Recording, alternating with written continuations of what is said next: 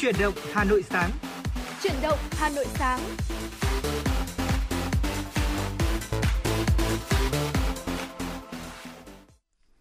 Thúy Linh và Bảo Nhật xin kính chào quý vị thính giả của Chuyển động Hà Nội sáng ngày hôm nay. Quý vị thính giả thân mến, ngày hôm nay thì chúng tôi rất vui khi được đồng hành cùng quý vị thính giả trong chương trình Chuyển động Hà Nội sáng. À, chúc quý vị có một ngày làm việc tràn đầy năng lượng, đầy hứng khởi. À, và ngày hôm nay cũng là một ngày cuối tuần rồi. À, có lẽ là đa số là... có thể là ngày hôm nay cũng là một số ngày nghỉ của một số quý vị rồi, nhưng mà vẫn là ngày làm việc uh, của một số còn lại, đúng không ạ? Vì vậy cho nên là chúc quý vị sẽ có một ngày làm việc thật là trọn vẹn, để chúng ta sẽ có được một ngày uh, cuối tuần nghỉ xả hơi thật là thoải mái, hạnh phúc bên người thân và gia đình của mình. Và thưa quý vị, mặc dù ngày hôm nay có là một ngày đi làm hay là một ngày mà chúng ta nghỉ ngơi, thì tần sóng của ép em chín sáu cũng vẫn là một người bạn đồng hành cùng với quý vị, cung cấp cho quý vị những thông tin mới. Bên cạnh đó thì chúng tôi cũng đã sẵn sàng để phục vụ tới quý vị thính giả những yêu cầu âm nhạc, để giúp cho một ngày mới được khởi động với nhiều năng lượng hơn, và giúp cho chúng ta có một ngày thư giãn, được nghỉ ngơi thật là thoải mái, hay là một ngày làm việc thì cũng vô cùng hiệu quả. Ừ. Không biết là ngày hôm nay thì quý vị thính giả mở đầu một ngày mới với những điều gì rồi ạ? Có thể là chúng ta đang tập thể dục buổi sáng, những cái hoạt động mà đã lâu rồi chúng ta mới có thể được thực hiện một cách thoải mái như thế này. Dạ. Cũng uh, có thể được ăn sáng rồi, đúng không ạ? Dạ vâng cũng ạ. Có thể là quý vị uh, cũng đang chuẩn bị đến một cái hàng bún, hàng phở quen thuộc nào đó để chuẩn bị thưởng thức những cái món ăn mà cũng lâu lâu rồi mình ừ. mới được có thể uh, có cơ hội để có thể thưởng thức lại được một cách trọn vẹn nhất. Ừ. Thì với những trải nghiệm tuyệt vời đó thì quý vị cũng có thể chia sẻ với chúng tôi thông qua số điện thoại nóng của chương trình, cũng như là trang fanpage Chuyển động Hà Nội ép em chín sáu. Chúng tôi cũng đã sẵn sàng để truyền tải những thông điệp của quý vị tới với những vị thính giả khác đang nghe ở trên sóng của chúng tôi. Vâng ạ, bên cạnh đó thì chúng tôi còn có một kênh thông tin nữa, quý vị có thể tương tác với chúng tôi thông qua fanpage của chương trình với tên gọi là Chuyển động Hà Nội ép em chín sáu trên nền tảng Facebook quý vị nhé. Ngoài ra thì chương trình của chúng tôi cũng đang được phát trực tiếp trên ép em chín sáu mê ga héc và trực tuyến trên website hanoitv chấm vê en. Quý vị cũng có thể nghe tại đó. À, quý vị thân mến, ngày hôm nay thì... Uh, một ngày mới thì Linh cảm thấy rằng là à, đã bắt đầu là lạnh hơn rồi thì phải. Ừ. Anh Bảo Nhật hôm nay đi đường thì có thấy lạnh hơn hôm qua không? Ờ, tôi cảm thấy là những cái không khí lạnh mà chúng ta cũng cảm nhận được rõ nét hơn. Ừ. Mọi người thì cũng đã cảm nhận được nhiều hơn những cái không khí của mùa đông rồi, đúng vâng không ạ? Vâng. Và thời tiết ngày hôm nay chúng tôi đang ghi nhận được tại thời điểm hiện tại sáu giờ ba mươi ba phút thì là mười tám độ xê. Ừ. Thời tiết có vẻ cũng khá lạnh đấy ạ. Trong cả ngày hôm nay thì thời tiết cũng sẽ chỉ dao động từ mười tám cho đến hai mươi hai độ xê mà thôi. Dạ. Quý vị cũng hết sức lưu tâm. Vâng. Nhưng bên cạnh đó, ngày hôm nay có lẽ là sẽ là một ngày trời đẹp, bởi vì chúng tôi không ghi nhận những cái hình thái của uh, hình của thời tiết mưa ở đây, mà ừ. ngày hôm nay có thể là sẽ có nắng nữa quý vị ạ. Ừ. Cộng với một nền nhiệt là cũng vô cùng dễ chịu như thế này, sẽ là một buổi cuối tuần, một buổi cuối tuần có thể uh, để hẹn hò cùng với một người bạn nào đó bên một uh, quán cà phê thì tôi nghĩ là cũng vô cùng hợp lý đấy quý vị. Nhưng ừ. tuy nhiên đang trong cái thời điểm mà chuyển mùa như thế này thì cũng sẽ có rất nhiều những cái sự ảnh hưởng đến sức khỏe của chúng ta. Mình cũng nên cẩn trọng, đặc biệt là với những ai mà thường xuyên có những cái vấn đề liên quan đến hô hấp thì mình cũng lưu ý chuẩn bị thêm cho mình một chiếc khăn ấm hay là một chiếc áo khoác gì đó để tránh những cái sự ảnh hưởng của thời tiết đến sức khỏe của mình nha quý vị. Dạ vâng, à, đối với bản thân Thùy Linh cũng vậy ạ. Uh, Thùy Linh có thể uh, chịu lạnh được ở chân, ở tay, nhưng mà riêng là ở tai, ở đầu là không lạnh, không chịu lạnh được anh Bảo Nhật ạ. Ừ. Cho nên là sáng sớm nay khi ra khỏi nhà là tôi phải quấn ngay một cái khăn lên đầu. Ừ. Vâng, uh, và cái thời tiết mà lành lạnh như thế này, tự dưng tôi cảm thấy thèm một bát bánh đúc nóng quá. Yeah.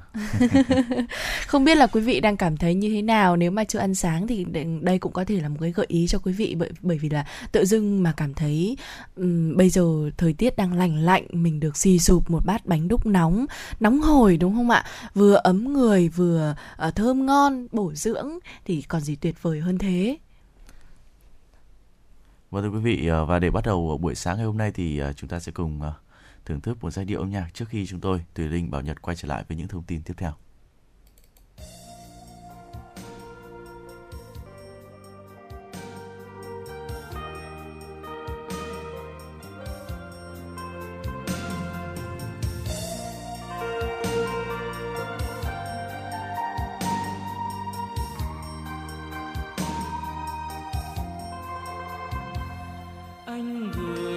Cho em chiếc nón bài thơ xứ nghệ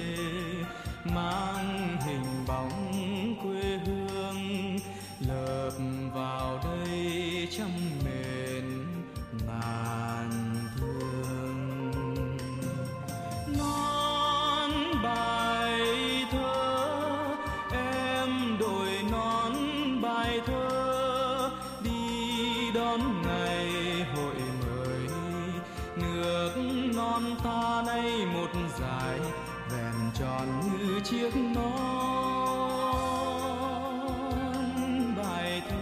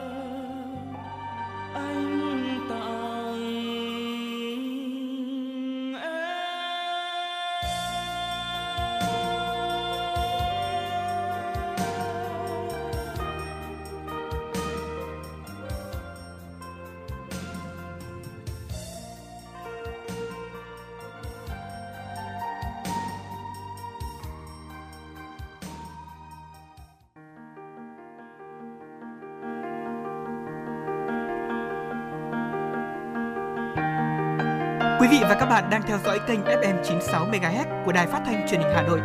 Hãy giữ sóng và tương tác với chúng tôi theo số điện thoại không hai bốn ba bảy bảy ba sáu sáu tám tám.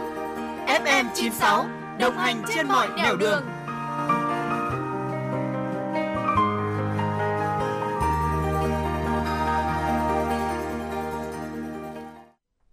Thưa quý vị, quay trở lại với những thông tin của Chuyển động Hà Nội sáng ngày hôm nay cùng Bảo Nhật và Thúy Linh. Thông tin đầu tiên trong ngày hôm nay xin được chuyển đến quý vị. Toàn bộ sáu mươi ba tỉnh, thành phố công bố cấp độ dịch bệnh cô vít mười chín. Theo tổng hợp của Bộ Y tế, tất cả các tỉnh, thành đã thực hiện việc đánh giá cấp độ dịch bệnh cô vít mười chín. Kết quả có hai mươi sáu địa phương ở vùng xanh, trong đó có thành phố Hà Nội. Ngoài ra, thành phố Hồ Chí Minh, Đà Nẵng ở vùng vàng cấp hai, không có tỉnh, thành cấp ba, màu cam và nguy cơ cao. Và cấp bốn, màu đỏ, nguy cơ rất cao. Bộ Y tế nhận định sau gần hai năm ứng phó với đại dịch cô vít mười chín, nước ta đã đạt được nhiều kết quả quan trọng trong công tác phòng chống dịch. Đến nay, dịch bệnh đã cơ bản được kiểm soát, số người mắc và số người tử vong trong thời gian qua liên tục giảm. Cuộc sống đang dần trở lại trạng thái bình thường mới. Hiện nay, nhiều quốc gia trên thế giới đã thay đổi quan điểm ứng phó với dịch, từ cố gắng dập dứt điểm ca bệnh sang sống chung an toàn. Đến tối ngày hai mươi mốt tháng mười, Việt Nam có hơn tám trăm bảy mươi bảy nghìn ca mắc covid mười chín, đứng thứ bốn mươi trên hai trăm hai mươi ba quốc gia và vùng lãnh thổ. Trong khi với tỷ lệ số ca nhiễm trên một triệu dân, Việt Nam đứng thứ một trăm năm mươi tư trên hai trăm hai mươi ba quốc gia và vùng lãnh thổ. Bình quân cứ một triệu người có tám nghìn chín trăm mười một ca nhiễm. Thưa quý vị, Sở Lao động Thương binh và Xã hội Thành phố Hồ Chí Minh đang lập danh sách tham mưu với cấp có thẩm quyền để ưu tiên tiêm hai mũi vaccine do cho học sinh, sinh viên chuẩn bị tốt nghiệp hoặc dự kiến đi thực tập tại doanh nghiệp. Cụ thể, khoảng một trăm ba mươi nghìn học sinh sinh viên tốt nghiệp tại các trường sẽ cung ứng cho người sử dụng lao động. Việc này nhằm đảm bảo không đứt gãy chuỗi cung ứng lao động trên địa bàn thành phố. Qua thống kê sau nới lỏng giãn cách, trên sáu mươi phần trăm cơ sở sản xuất kinh doanh tại thành phố Hồ Chí Minh sản xuất trở lại. Khảo sát nhanh đầu tháng mười này chỉ rõ có một trăm doanh nghiệp tuyển dụng khoảng chín nghìn người, đa dạng ở nhiều ngành nghề như chế biến, chế tạo. Ban Thường vụ Ban Thường trực Ủy ban Mặt trận Tổ quốc Việt Nam thành phố Hà Nội vừa tổ chức chương trình chuyển giao kinh phí cho các đơn vị để hỗ trợ thiết bị học trực tuyến cho học sinh có hoàn cảnh khó khăn trên địa bàn thành phố. Tham dự chương trình có sự tham dự của đại diện lãnh đạo Ủy ban Mặt trận Tổ quốc Việt Nam thành phố, Ủy ban Mặt trận Tổ quốc Việt Nam thị xã Sơn Tây, Ba Vì, Chương Mỹ, Mỹ Đức, Phú Xuyên, Thanh Oai, Thường Tín, Ứng Hòa, các đơn vị tổ chức ủng hộ và các cơ quan thông tấn báo chí của Trung ương Hà Nội. Tại chương trình, đại diện lãnh đạo Ủy ban Mặt trận Tổ quốc Việt Nam thành phố Hà Nội đã tiếp nhận ủng hộ năm mươi triệu đồng và chín máy tính bảng trị giá năm mươi triệu đồng nhằm ưu tiên hỗ trợ những em học sinh có hoàn cảnh đặc biệt khó khăn tại các huyện của thành phố chưa có thiết bị học trực tuyến. Ủy ban Mặt trận Tổ quốc Việt Nam thành phố Hà Nội trích một tỷ một trăm chín mươi triệu đồng từ nguồn tiếp nhận chương trình Sóng và Máy tính cho em để chuyển giao hỗ trợ một trăm bốn mươi bộ máy vi tính cho học sinh có hoàn cảnh đặc biệt khó khăn tại bảy huyện: Ba Vì, Chương Mỹ, Mỹ Đức, Phú Xuyên, Thanh Oai, Thường Tín, Ứng Hòa, mỗi đơn vị hai mươi bộ máy tính.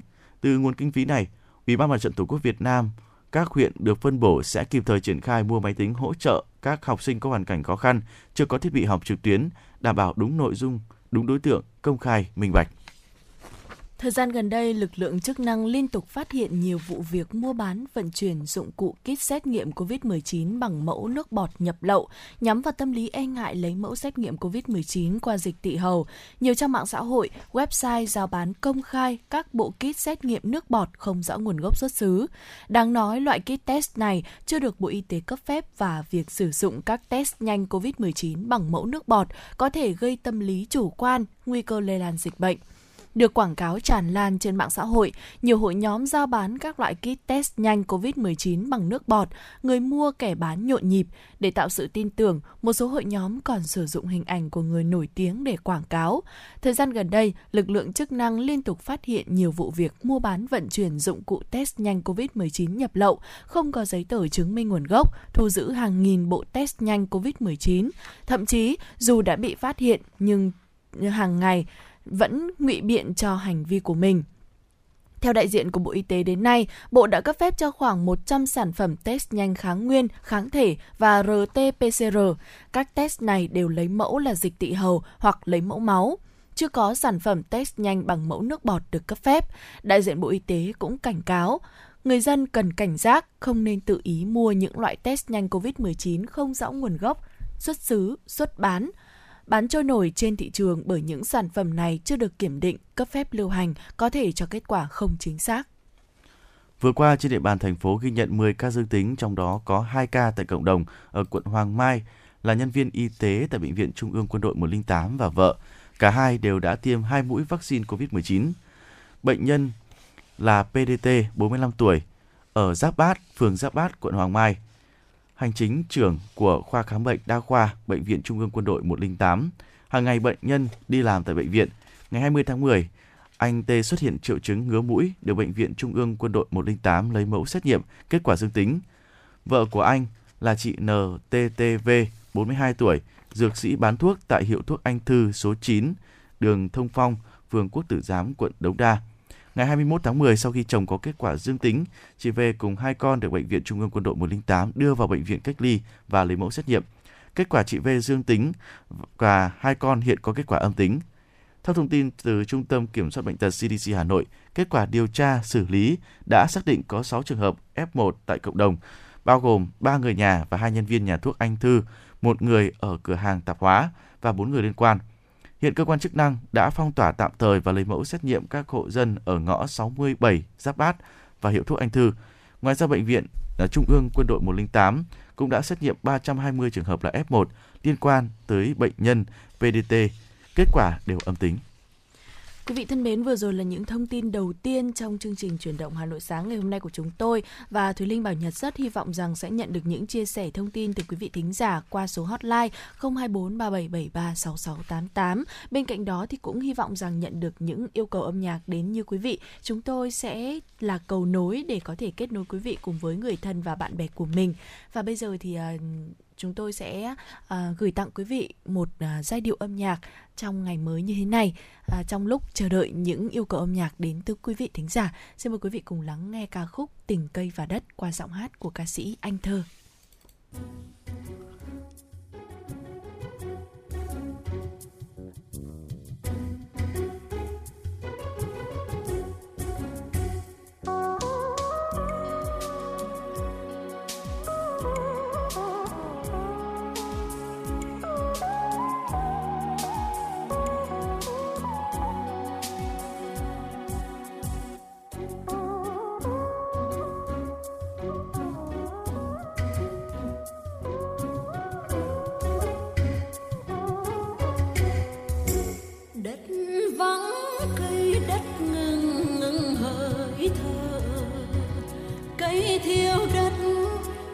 Sống sống với ai truyền trong năm món tình cây và đất, cây bám rễ sâu đất ôm chặt từng đài lòng.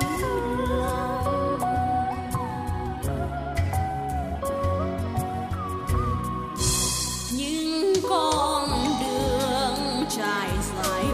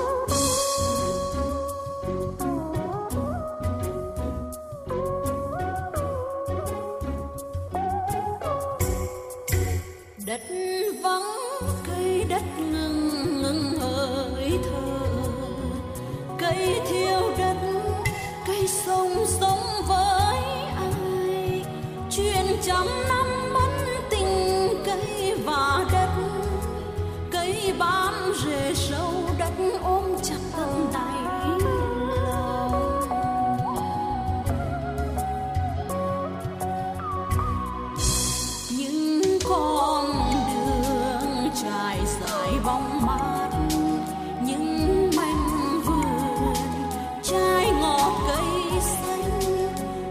đẹp làm sao. Tình cây và đất đem đến môi sinh mạch sống cho đời.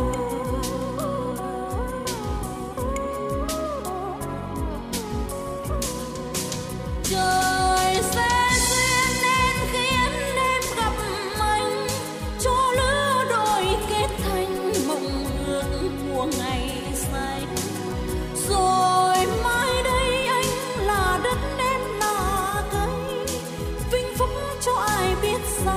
từ đó mùa xuân vĩnh hằng.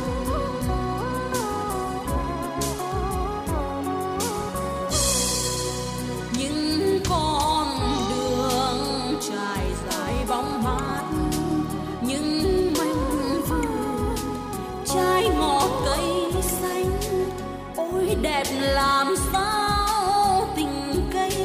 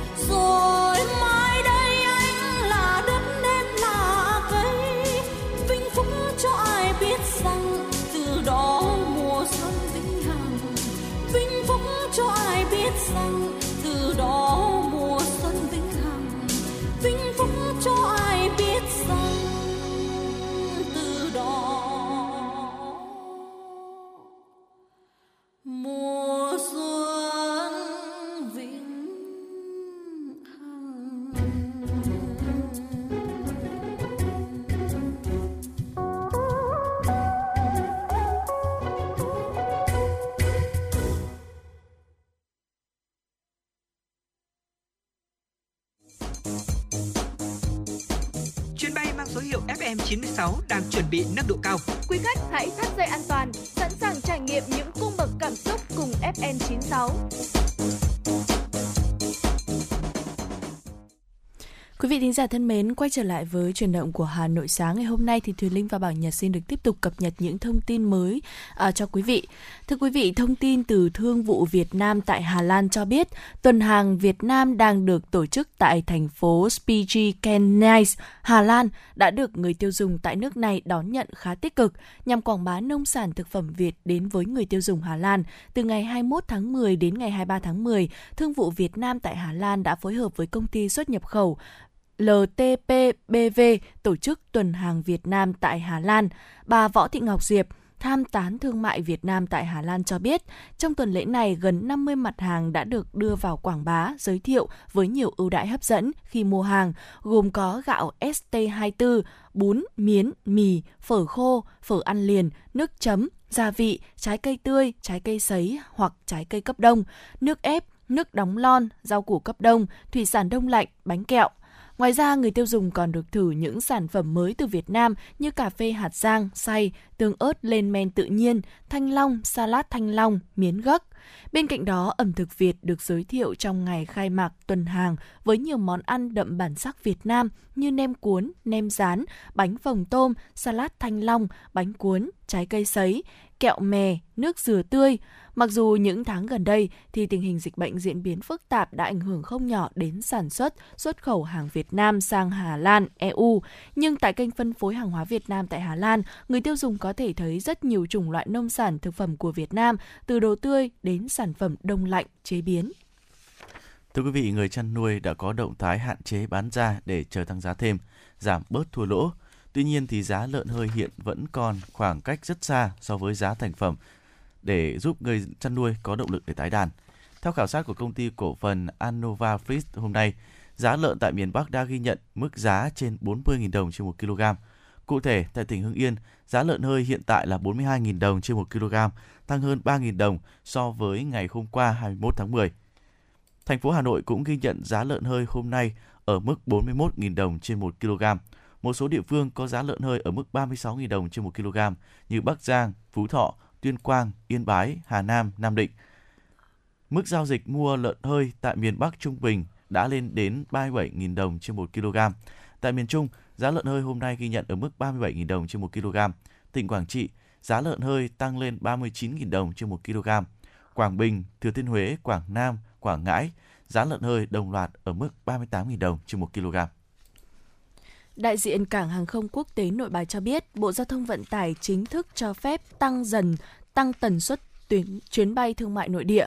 Cụ thể, hành khách cần chuẩn bị đầy đủ chính xác các giấy tờ theo quy định, tránh tình trạng khi đến sân bay phải khai lại, khai bổ sung, kéo dài thời gian làm thủ tục, nguy cơ chậm chuyến, ùn tắc cục bộ tại nhà ga. Trước khi thực hiện chuyến bay, hành khách cần chuẩn bị giấy tờ tùy thân theo quy định, chuẩn bị giấy chứng nhận tiêm chủng, giấy chứng nhận khỏi covid mười chín hoặc giấy kết quả xét nghiệm SARS-xê o vê hai còn hiệu lực.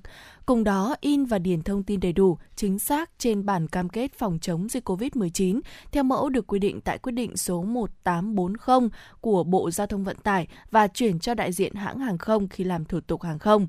Đồng thời, hành khách cũng cần khai báo y tế trên ứng dụng pê xê Covid, đo nhiệt độ trước khi khởi hành. Đặc biệt, hành khách lưu ý sẽ không được tham gia chuyến bay khi có các triệu chứng ho, sốt, khó thở, đau mỏi cơ, đau rát họng, mất vị giác. Ngành hàng không khuyến nghị hành khách nên làm thủ tục check-in online hoặc sử dụng hệ thống kiosk check-in tại nhà ga để hạn chế tiếp xúc.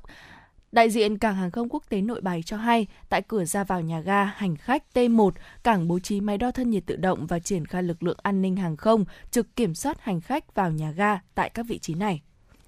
Thưa quý vị, trong một khoảng tháng trở lại đây, nếu di chuyển trên những con phố của Hà Nội, chúng ta sẽ dễ dàng bắt gặp những gian hàng đổi rác lấy thực phẩm. Bên cạnh rau xanh, hoa quả tươi, tại đây còn có rất nhiều phế liệu được mang đến từ rất nhiều nơi khác nhau, như những vỏ chai, chai lọ bỏ đi, nay biến thành những quả cà chua mọng nước. Sách vở cũ có thể đổi lấy rau xanh, hay bếp ga cũ han rỉ có thể nhận về những trái thanh long hoặc những quả dứa chín. Bên cạnh đó, chẳng cần phép màu, tất cả đang có mặt tại chuỗi cửa hàng đổi rác lấy thực phẩm xuất hiện ở khắp nơi tại Hà Nội. Xuất hiện từ khi dịch bệnh căng thẳng hồi tháng chín, những gian hàng đổi rác lấy thực phẩm đã trở thành điểm hẹn quen thuộc của nhiều người dân.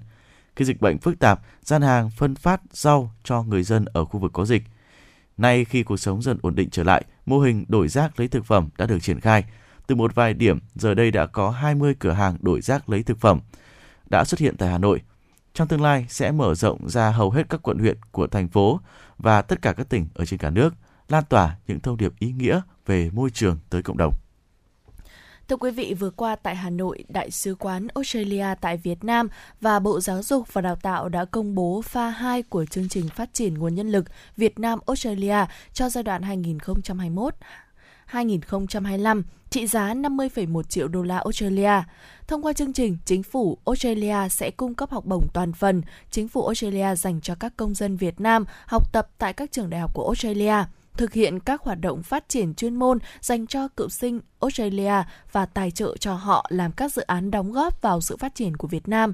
Đồng thời, chương trình cũng hỗ trợ các hoạt động nâng cao năng lực cho lĩnh vực giáo dục đại học dành cho lãnh đạo các trường đại học.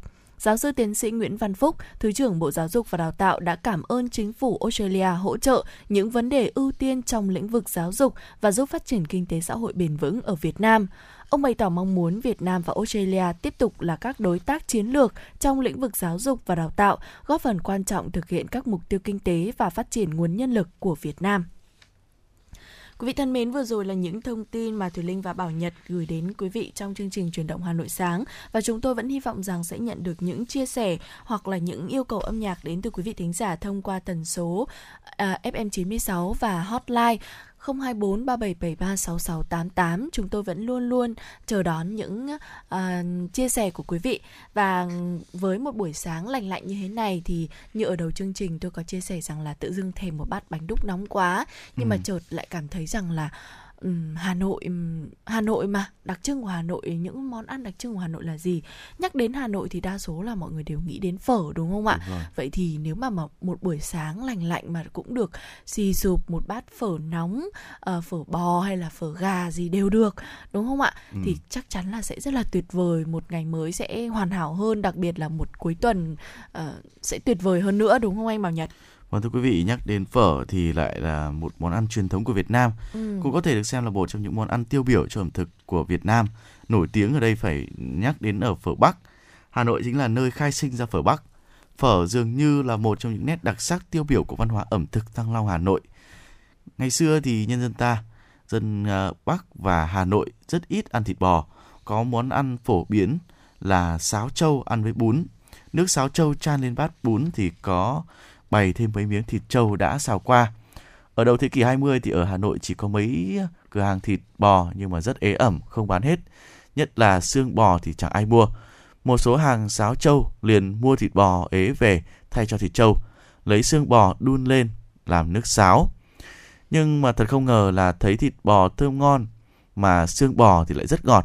Thế là bún sáo bò bắt đầu ra đời từ đây.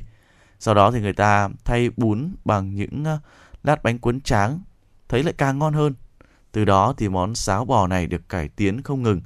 Họ giao bán sáo bò một cách khá khôn ngoan, là giao bằng tiếng Quảng Đông cho nó oai và lạ tai, là ngầu nhục, ngầu nhục phấn, rồi thành là nhục phấn, phấn ơ.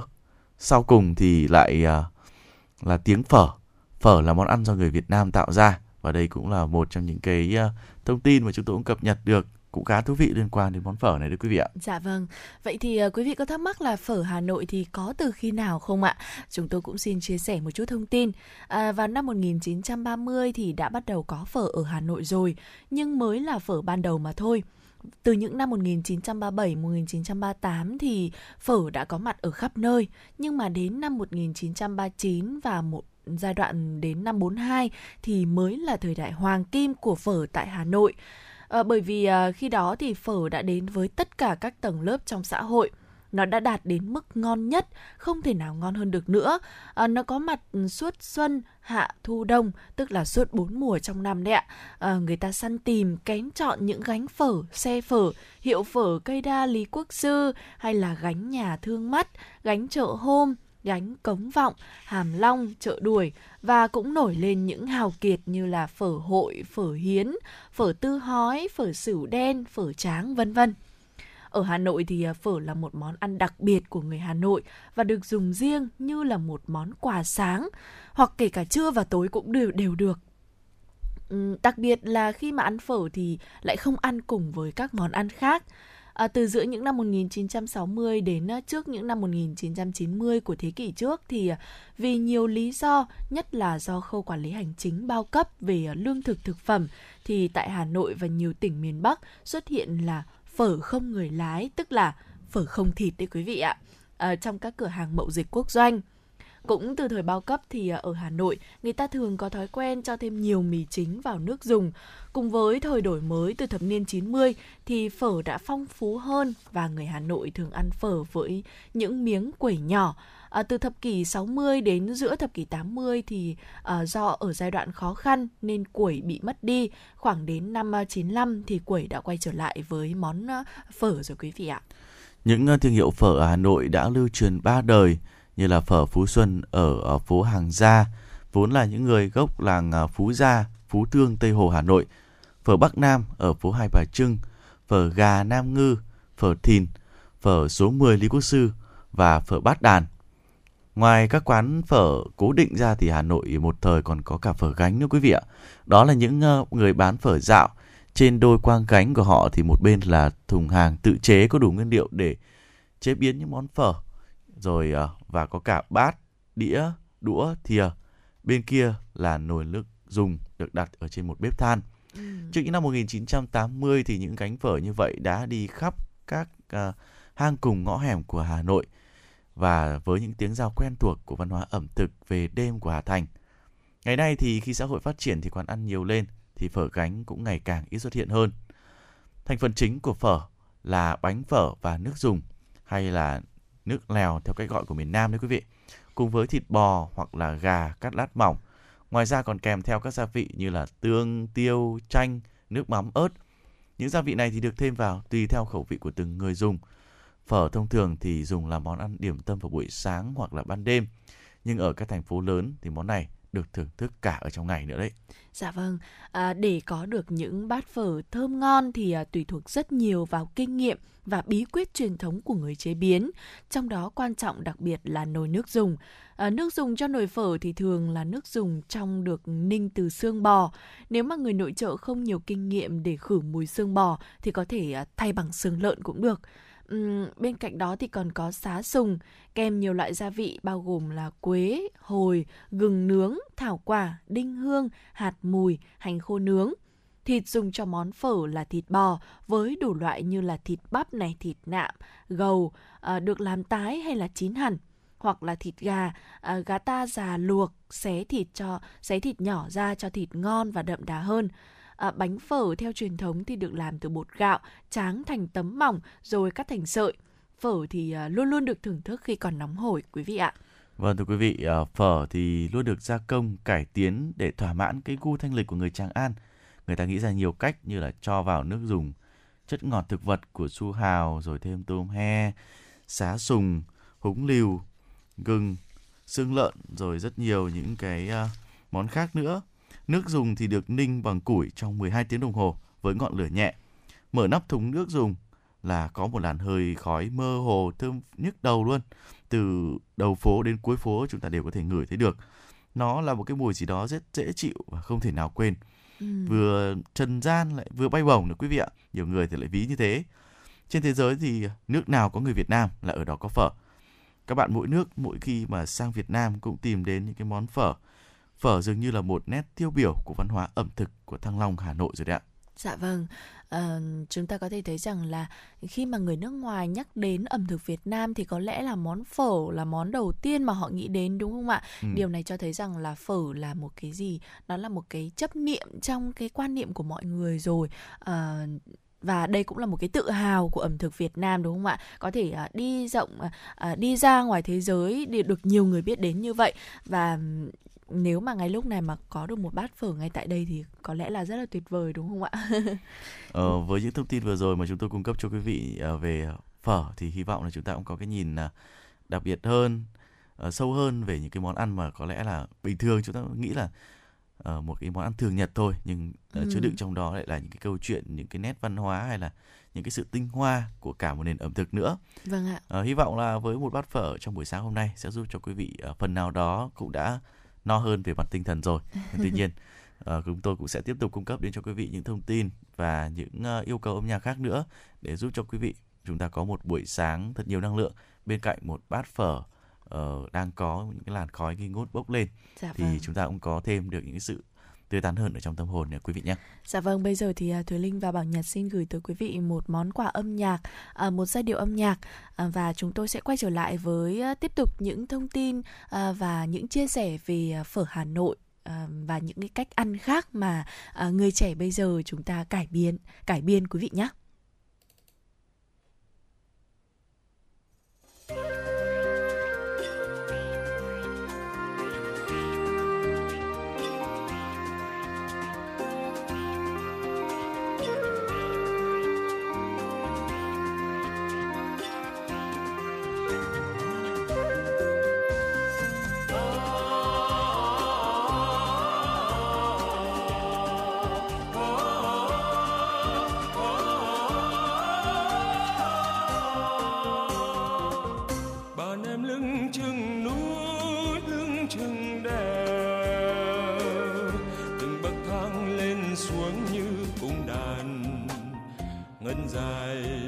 Một lần đi tuần tra anh tới gặp em bên suối hát gì mà sương ban ở trắng xinh cùng lắng em hát những yêu thương cuộc đời để lại bao thương nhớ trong lòng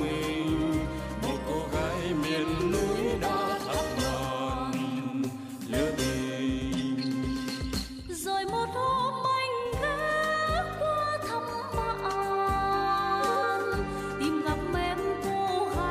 Hoa nao nước nhịp trầm thanh xua con lấm đất rừng từ xa em đã thấy tôi rồi cuộc vui em tới em trao tôi vòng nhỏ và từ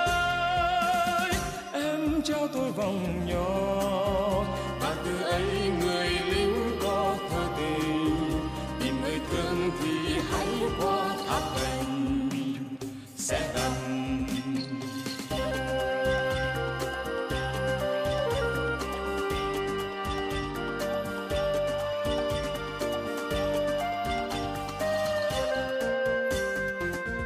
Bạn em lưng chừng núi, lưng chừng đèo, từng bậc thang lên xuống như cung đàn.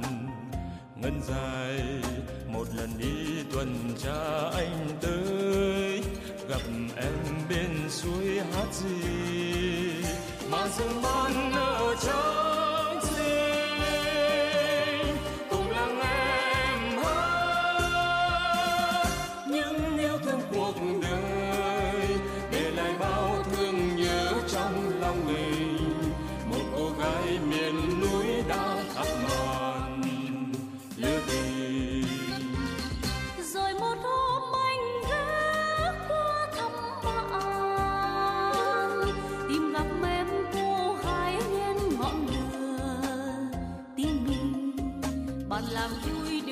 Hoa nao nước nhịp trầm thanh du còn lấm đất rừng từ xa em đã thấy tôi giờ cuộc vui em tới em trao tôi vòng nhỏ và từ ấy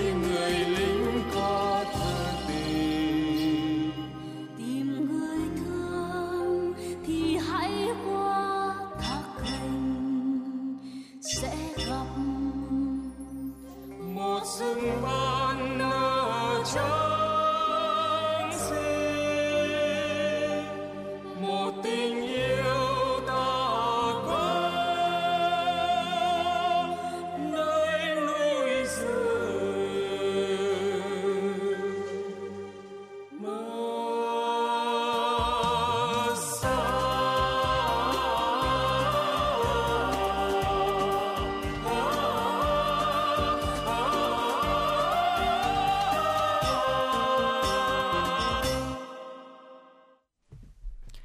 Vị thính giả thân mến, quay trở lại với Chuyển động Hà Nội sáng ngày hôm nay thì Thùy Linh và Bảo Nhật là tiếp tục sẽ gửi tới quý vị những thông tin do phóng viên của chúng tôi mới thực hiện.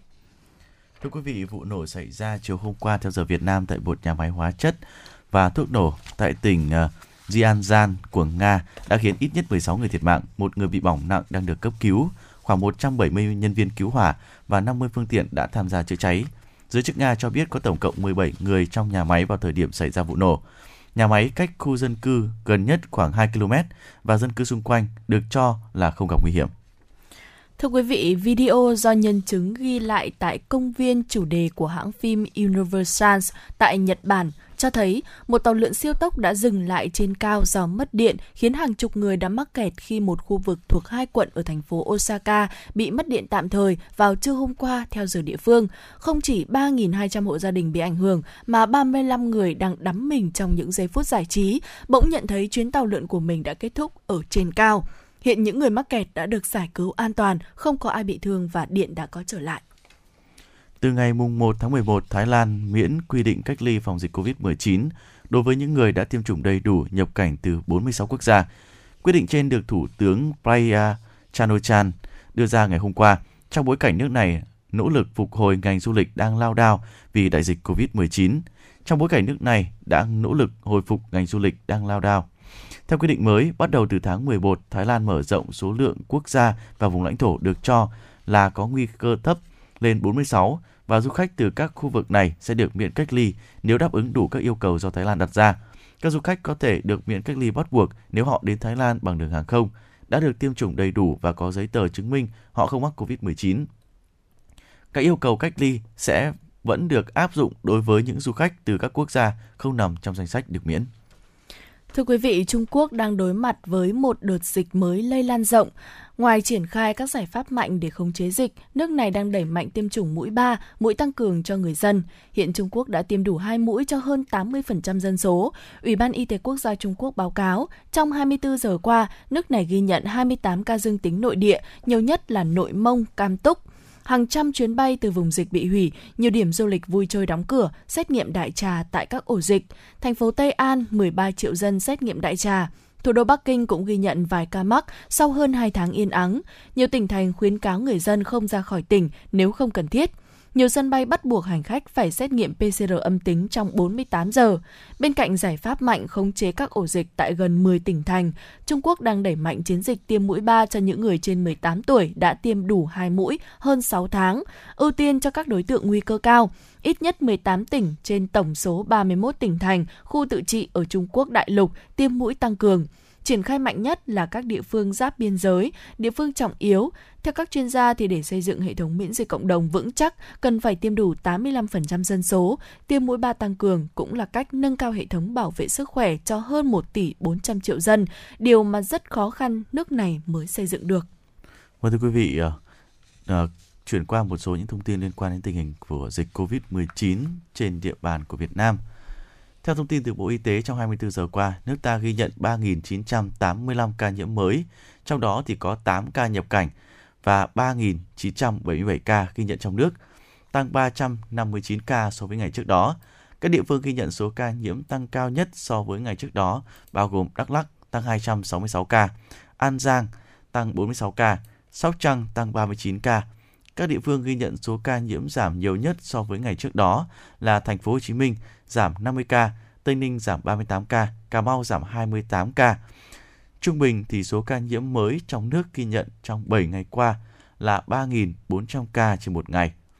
Cụ thể, tính từ mười bảy giờ ngày hai mươi mốt tháng mười đến mười bảy giờ ngày hai mươi hai tháng mười, trên hệ thống quốc gia quản lý bệnh tật covid mười chín, chúng tôi cũng có ghi nhận những cái dấu hiệu của các uh, ca mắc mới trong uh, uh, khu vực, bao gồm thành phố Hồ Chí Minh là một nghìn hai trăm lẻ năm ca, Bình Dương bốn trăm bảy mươi mốt ca, Đồng Nai bốn trăm mười bảy ca, Đắk Lắk hai trăm sáu mươi sáu ca, An Giang hai trăm hai mươi ca, Sóc Trăng một trăm bốn mươi tám ca, Tây Ninh một trăm bốn mươi bảy ca, Bạc Liêu tám mươi ba ca, Kiên Giang tám mươi ca, Trà Vinh bảy mươi sáu ca, Bình Thuận bảy mươi tư ca, Long An bảy mươi hai ca, Gia Lai sáu mươi chín ca, Tiền Giang sáu mươi mốt ca, Nghệ An năm mươi bảy ca, Phú Thọ năm mươi tư ca, Cà Mau năm mươi hai ca, Khánh Hòa bốn mươi ba ca.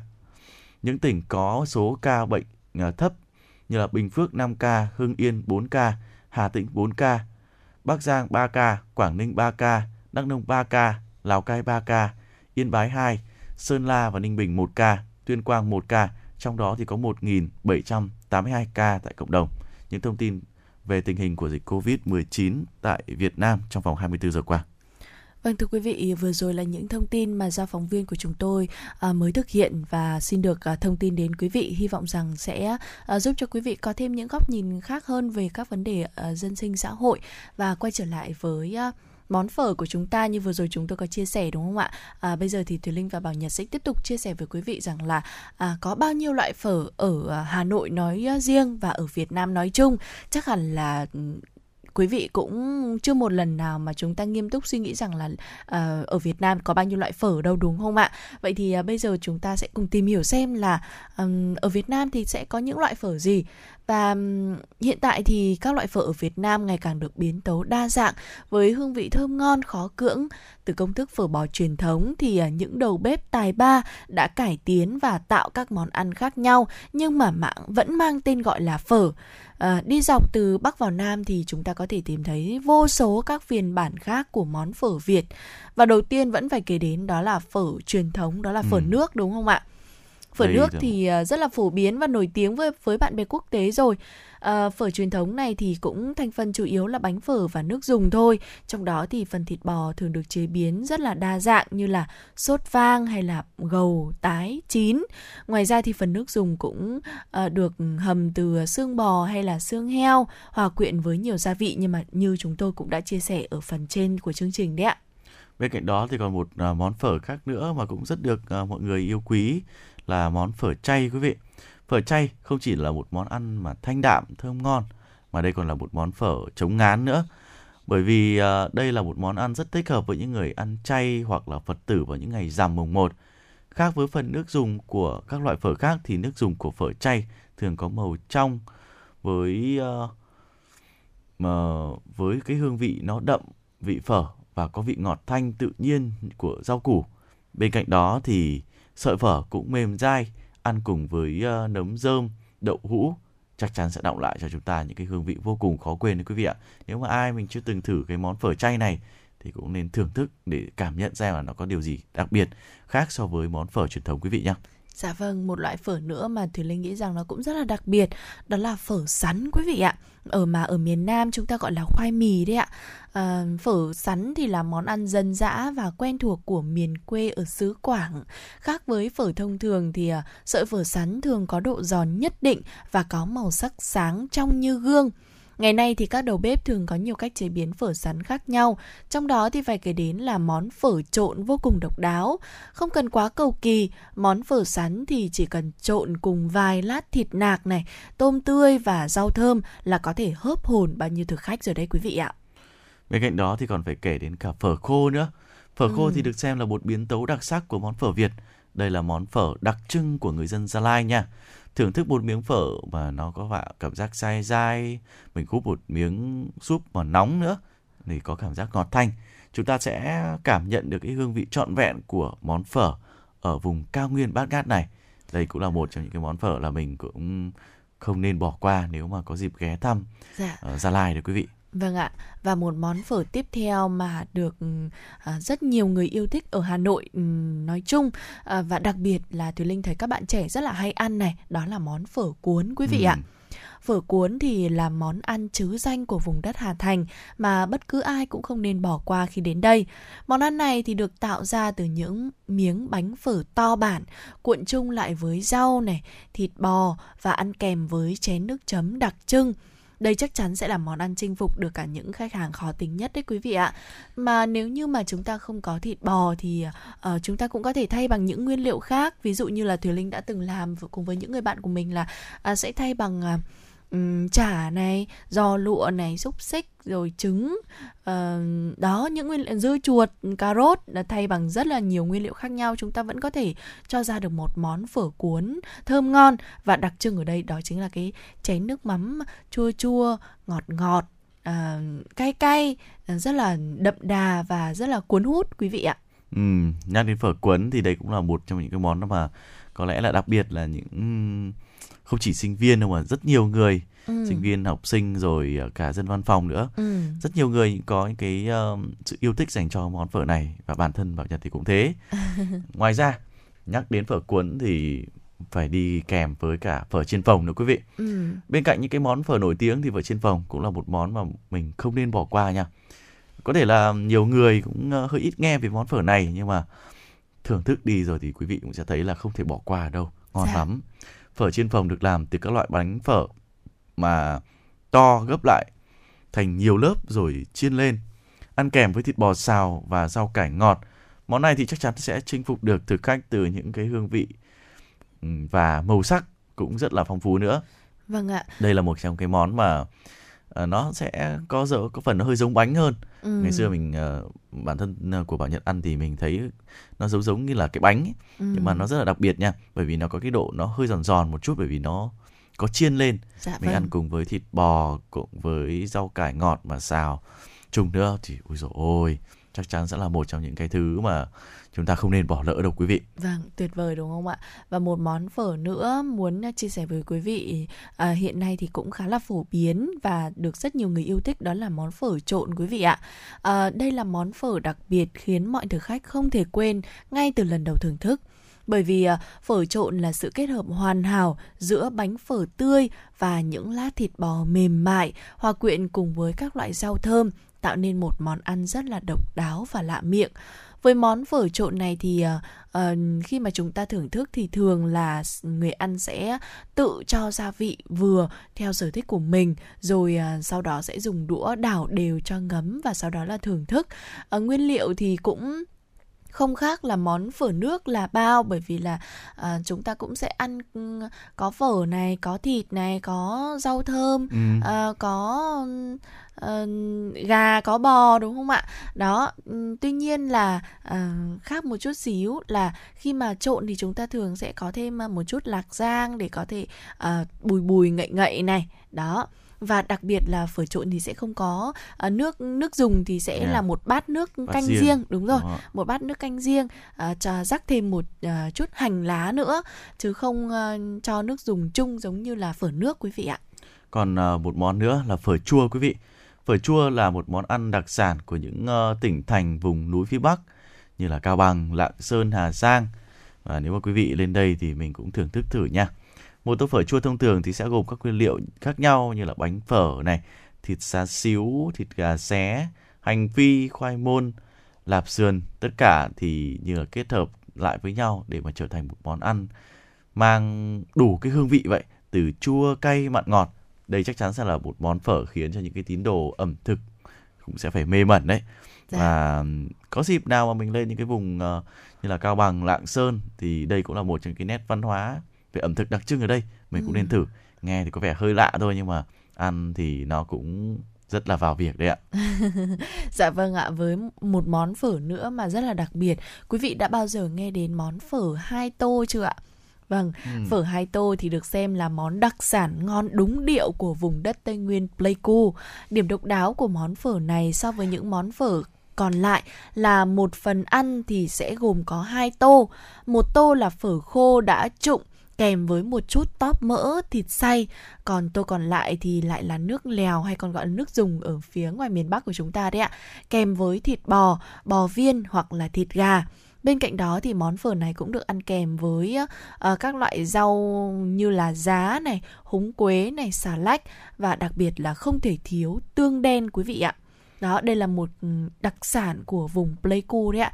Nếu như chúng ta có cơ hội đến đây thì cũng nên thử. À, vừa rồi thì cũng đã giới thiệu món phở khô của Gia Lai rồi. Vậy thì nếu mà đến Gia Lai thì chúng ta cũng có thể ghé qua Pleiku để thử món phở hai tô này quý vị nhé. Ừ, bên cạnh đó thì còn có cả phở xào, phở chiên, phở tiếu và nhiều những loại phở khác nhau nữa. Thì không ừ. biết là quý vị còn thưởng thức được những cái loại phở nào rồi thì cũng có thể chia sẻ với chúng tôi thông qua uh, kênh uh, fanpage là Chuyển Động Hà Nội ép em chín sáu. Hy vọng với những gợi ý của chúng tôi trong buổi sáng hôm nay, chúng ta cũng sẽ có thể lựa chọn cho mình một bữa sáng thật tuyệt vời bên cạnh những bát phở nghi ngút khói hương, cũng sẽ giúp cho chúng ta khởi động một ngày mới thật nhiều năng lượng đấy quý vị ạ. Dạ vâng ạ. À, vậy là thời gian trôi qua rất là nhanh, Chuyển Động Hà Nội cũng đã đến những phút cuối cùng rồi. À, rất tiếc Thùy Linh và Bảo Nhật phải nói lời tạm biệt với quý vị, nhưng mà không sao. À, vào khung giờ trưa ngày hôm nay thì chúng tôi sẽ quay lại đồng hành với quý vị. Quý vị hãy nhớ khung giờ phát sóng từ mười giờ đến mười hai giờ của Chuyển Động Hà Nội trưa để tiếp tục đồng hành cùng Bảo Nhật và Thùy Linh nhé.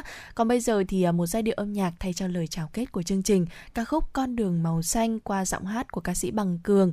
À, hy vọng rằng quý vị sẽ cảm thấy vui vẻ và à, hãy cảm thấy nhiều năng lượng trong một ngày cuối tuần này.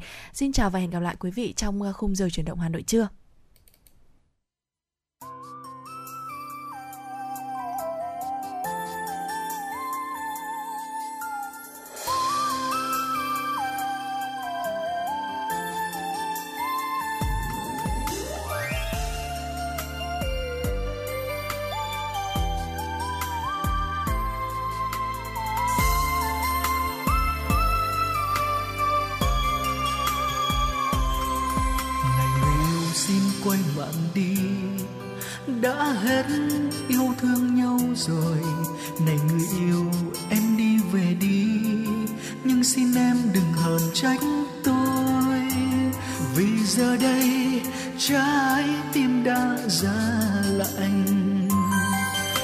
Giọt mưa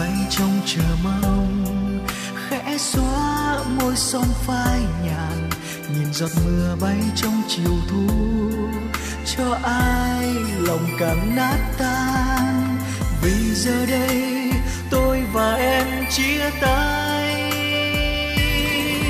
Người yêu hỡi vẫy tay biệt ly, anh cô đơn trên con đường dài. Giọt nước mắt hãy lau thật khô vì không muốn thấy em u sầu. Tôi mong em từ nay xóa hết tâm tư buồn vương. Người yêu hỡi vẫy tay biệt ly, anh thanh thang trên con đường tình. Giọt nước mắt hãy lau thật khô